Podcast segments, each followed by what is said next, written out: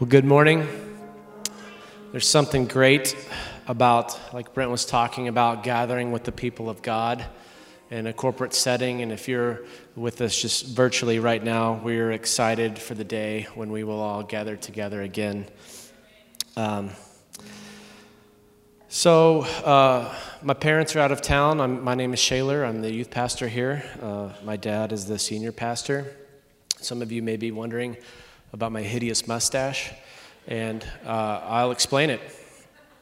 Uh, if you know my mother, she is very particular. And I just got this wild whim that I wanted to know if they were going to tune into the service.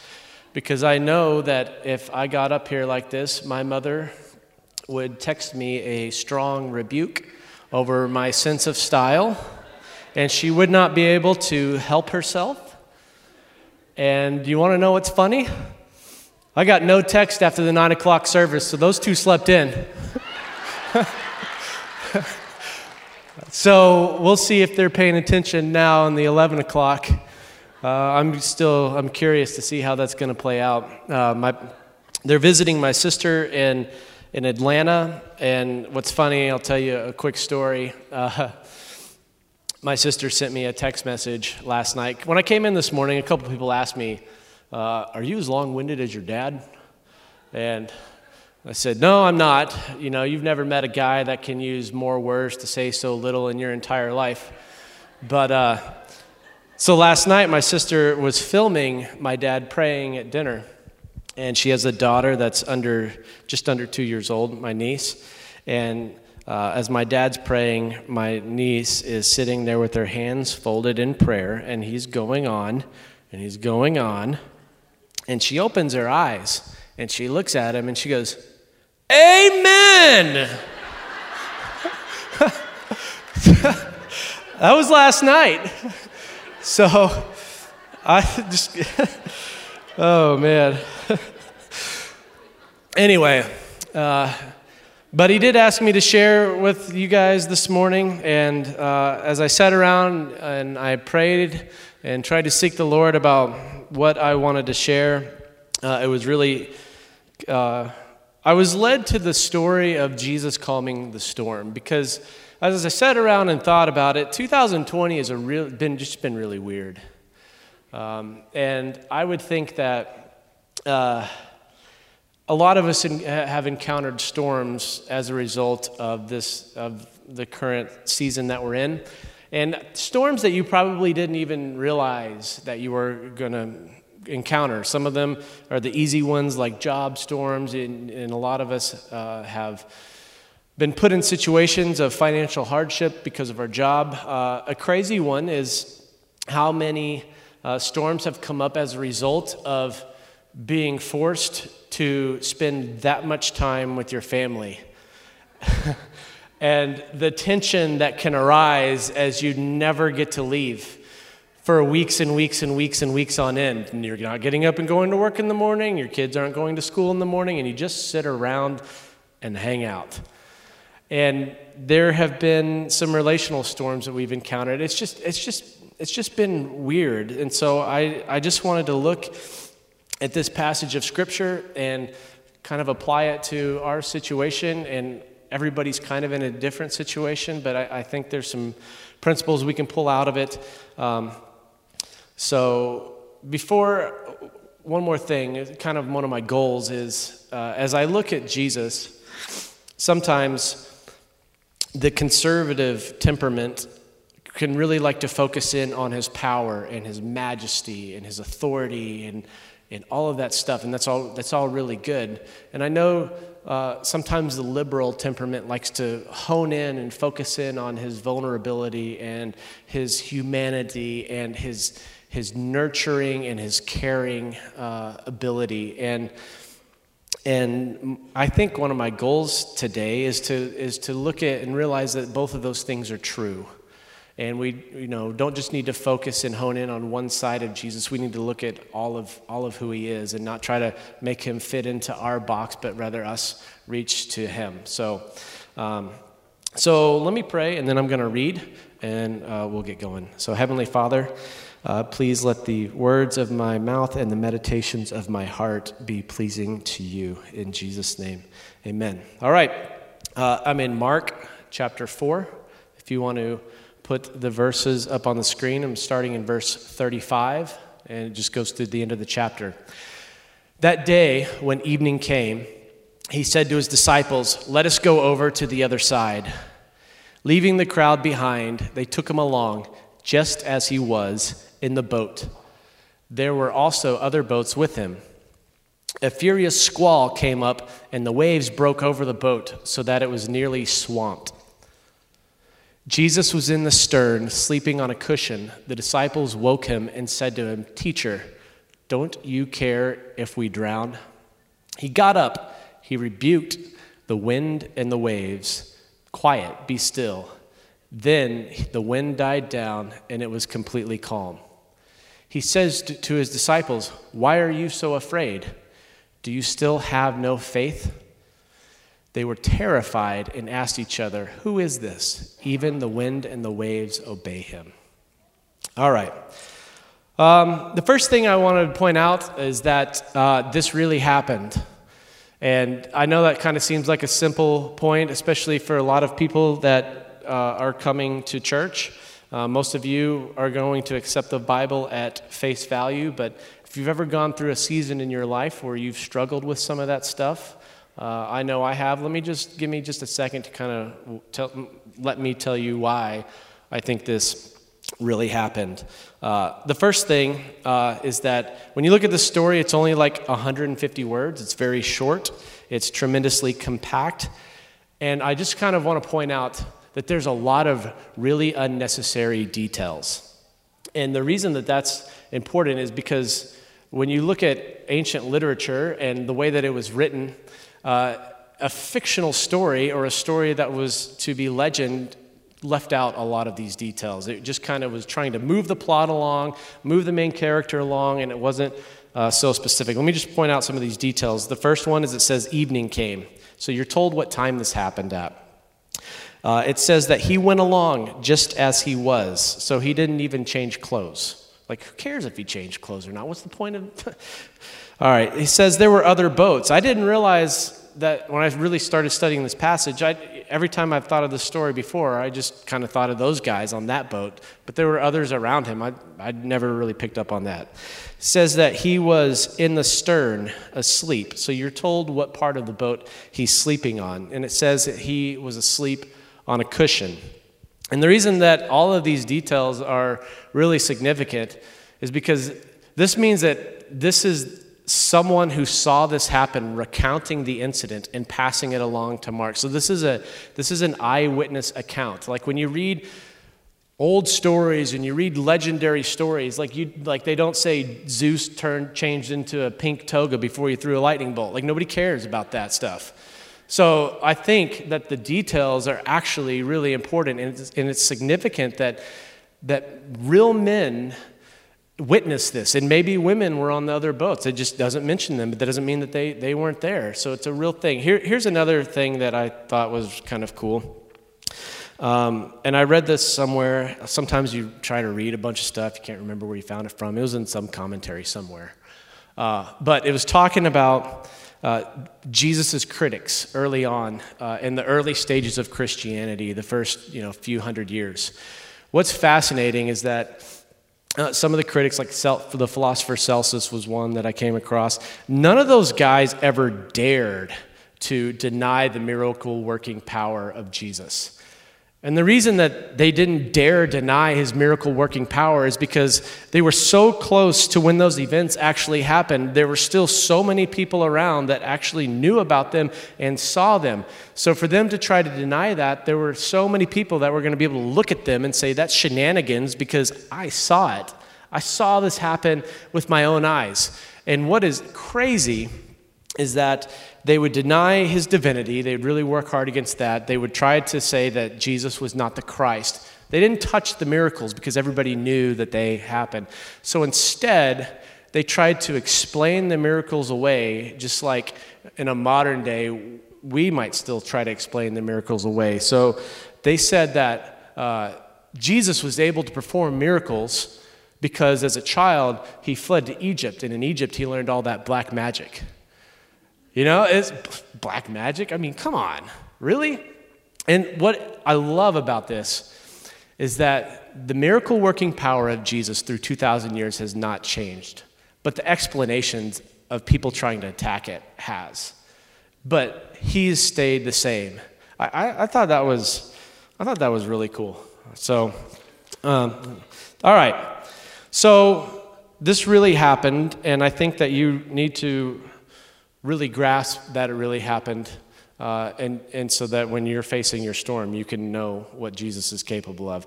So I want to talk kind of about the, the magnitude of his power. Um, so they're on the Sea of Galilee. Uh, if you've ever been there, it's a really cool place. Kind of on the southwestern edge, there's like a, a, ridge of mountains, and in there is a cleft. And I've been fortunate enough to go several times, um, and they're called the Horns of Hittim. And so what happens, and I remember Pastor Des told me this, I got to go on a trip with him a long time ago. And I remember when we were on the Sea of Galilee, he pointed them out. He said, you see, Hey, you see that right there?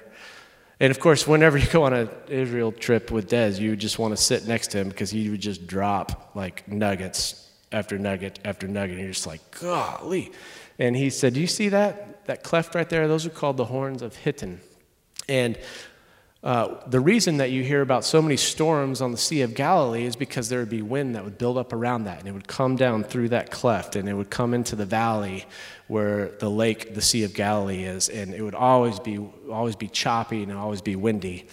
And the reason that I'm bringing that up is that these guys got into the storm and they were, they were terrified. They were scared of the storm, but this is not like the first storm that they encountered. They were in storms all the time. So this must have been a really, really, really bad storm. And so Jesus gets up and uh, he rebukes two things he rebukes the wind and, and he rebukes the waves. And uh, in our translation, it says, Quiet, be still. Uh, the King James says, Peace, be still. And that just seems very nice and proper. And, and I've, I like how uh, sometimes when you try to really dig back into the original language, our English translations have, have made them much more polite than, than it really was. And so, probably a more accurate translation of what Jesus did was he got up there and said, Hey, shut up. Shut up. Shut up and stay shut up. And so it's, it, you know, that has much more impact. And uh, the wind died and then the waves calmed. And so I think the disciples, one of the reasons they were so amazed was, it talks about this calm that comes immediately. Because, you know, sometimes when the wind dies down, uh, my, my wife's family has some property on a lake, and we go out to the lake, and when the wind dies down, it'll still be choppy on the lake for, for a really long time. But in this instance, he stops the wind, and then it's immediately calm. Like, that's crazy to have that kind of authority. So it reminded me of a, a crazy story, which completely pales in, con- in, comparison to Jesus having the authority to control nature. But uh, when I was umpiring in the minor leagues, I was in uh, I was in Dayton, I think it was Dayton, Ohio, and uh, so sometimes, like players, when they're in the major leagues and they get hurt, they'll come down and they'll rehab. Well, that happens sometimes to umpires too, and they'll throw a, a major league umpire in a minor league game, and those guys hate working minor league games. They hate it, but it's good for us because we can learn a lot and all that stuff. We did get to learn a lot. So he comes down and we're getting ready. We walk on the field. And as we walk on the field, you know, this guy's got like 20 or 25 years in the big leagues. And the manager of one of the teams sees him and he's like, Hey, what's going on? I hadn't seen you in forever. The manager played in the big leagues for also a long period of time. And uh, one of the things that you don't, in, in, baseball, a lot of fans don't see is that you, you really do build relationship with players and umpires because you see each other every day for like 20 years. So everybody knows everybody. You call each other by your first names, and um, and you, you don't see a lot of that on, on the TV, but there's a, there's a lot of things you don't see on TV. Um, so they're all having a powwow. We walk down, we're at the plate meeting. They just can't, you know, I mean, it's like a family reunion, and you're just like, can we just start the game? So finally, we get going. I run down to third base. And uh, at some point during the game, pretty early, there was a player that comes up who was a first round draft pick. And so those guys are, when an organization drafts somebody in the first round, you're looking at like a five, um, back then it was three, four, five million dollar investment. It's probably more now. I haven't really kept up. So, so they treat those guys, we call them bonus babies. We treat, they treat those guys a little extra special. I mean, they don't want them to break a nail. I mean, it's just ridiculous the length that they go to to roll out the red carpet for these 19 year old kids making $6 million.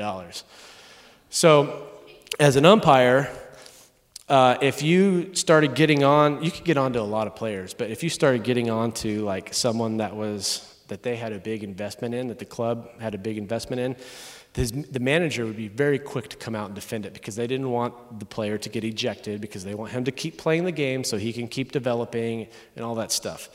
So this bonus baby comes up to bat somewhere in the middle of the game. Big league umpire rings him up on strike three. So you got someone with 20 years in the big leagues, someone that's like their second year in, in A ball. And this kid starts popping off to, to this umpire, which that's not a good idea not to someone in the big leagues.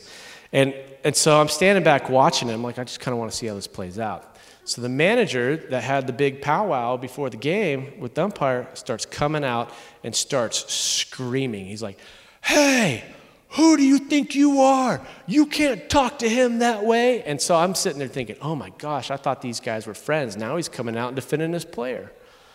So he, he comes out, he runs out on the field, tries to get the player out because he doesn't want him to get ejected. And he, then he starts yelling at his player and not the umpire. And I was like, oh my gosh, I could never get away with that. Like he said, You don't know who this guy is. He's got 20 years in the big leagues. You're going to be lucky if you ever make it that far. You don't talk to somebody that's got that much time and that, and just rips this kid a new one. And I was just standing back there like, gosh, I wish that would happen for me.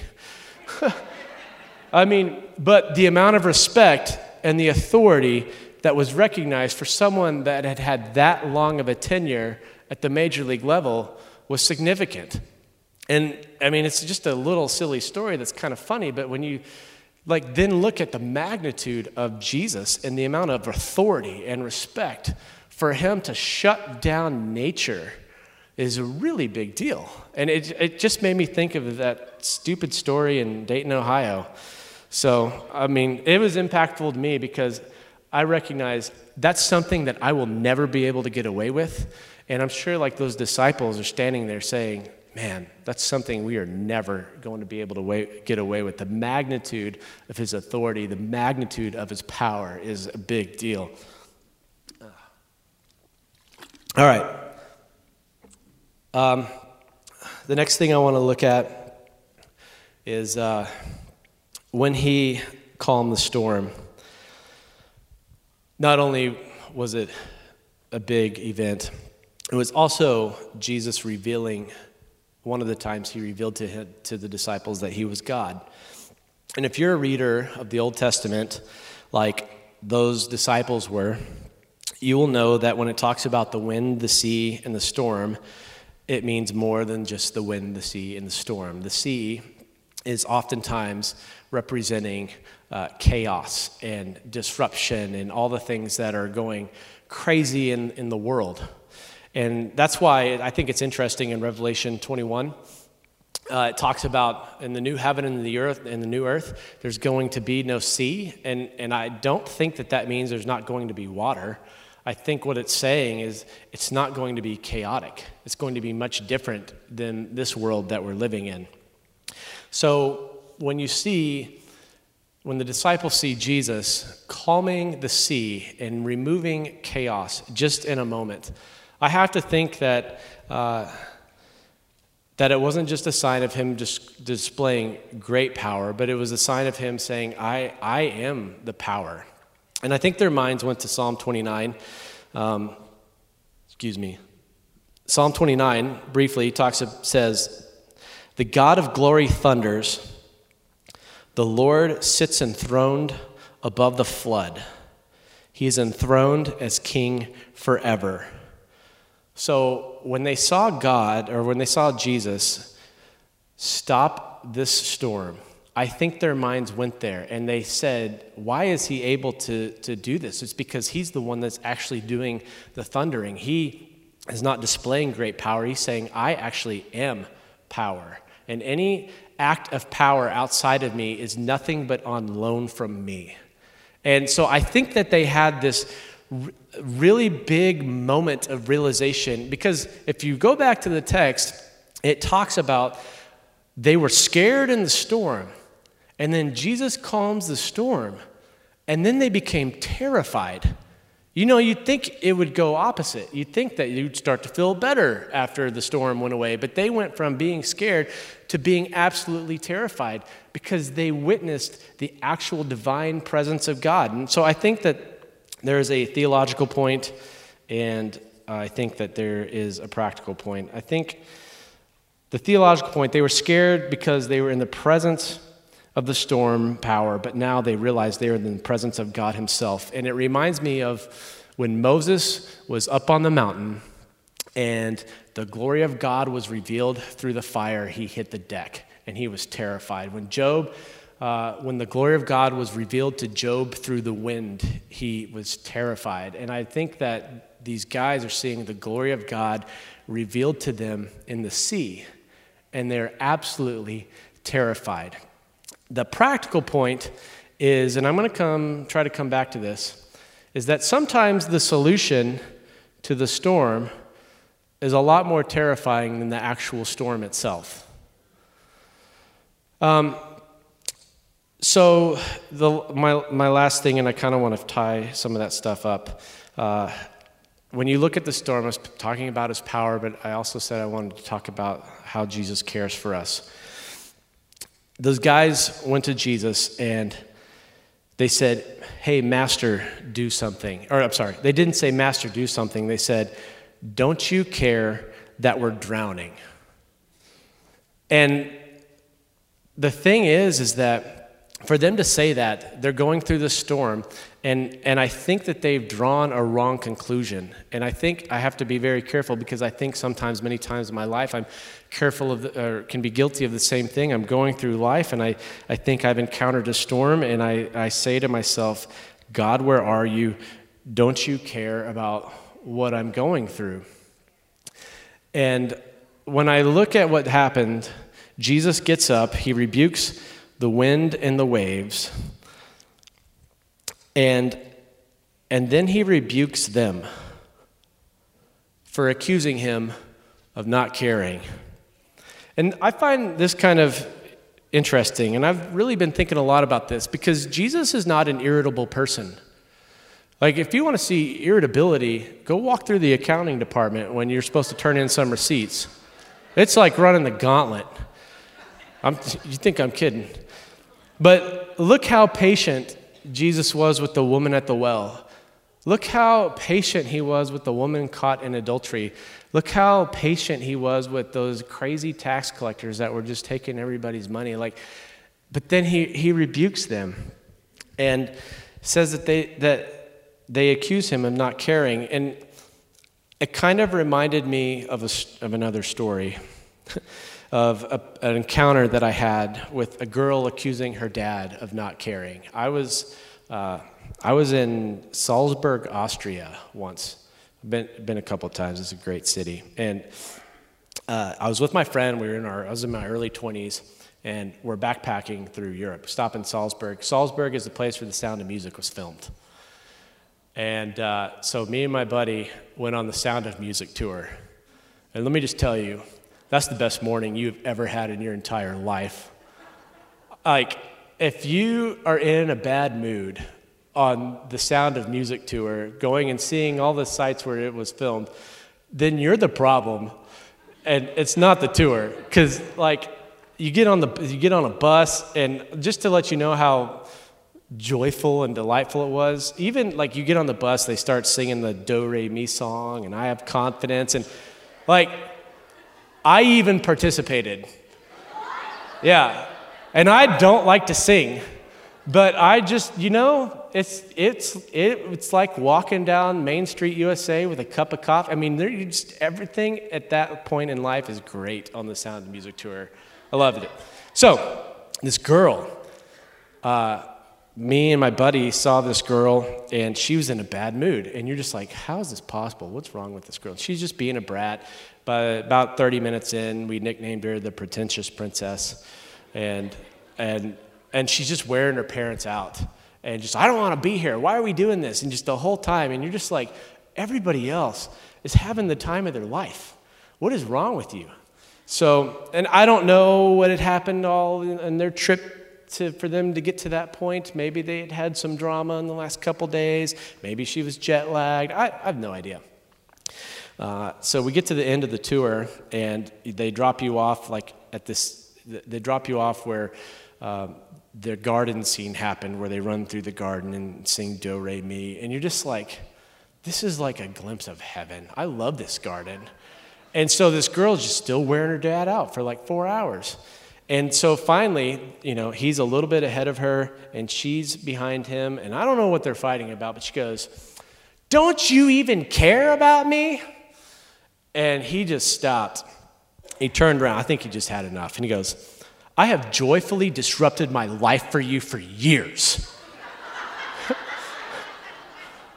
for me to haul your rear end to Europe on a family vacation, and for you to sit here and think that I don't care just because I got you up early and we went on a sound of music tour as a family. Who do you think you are? I feel used by you. And I'm, i mean, it's just like, me and my buddy were like, it's time to go to the gift shop. So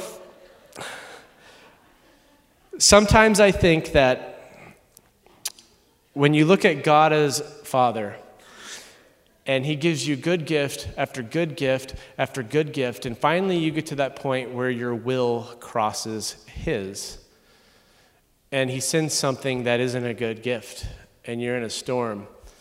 That's not the time to say, Don't you care?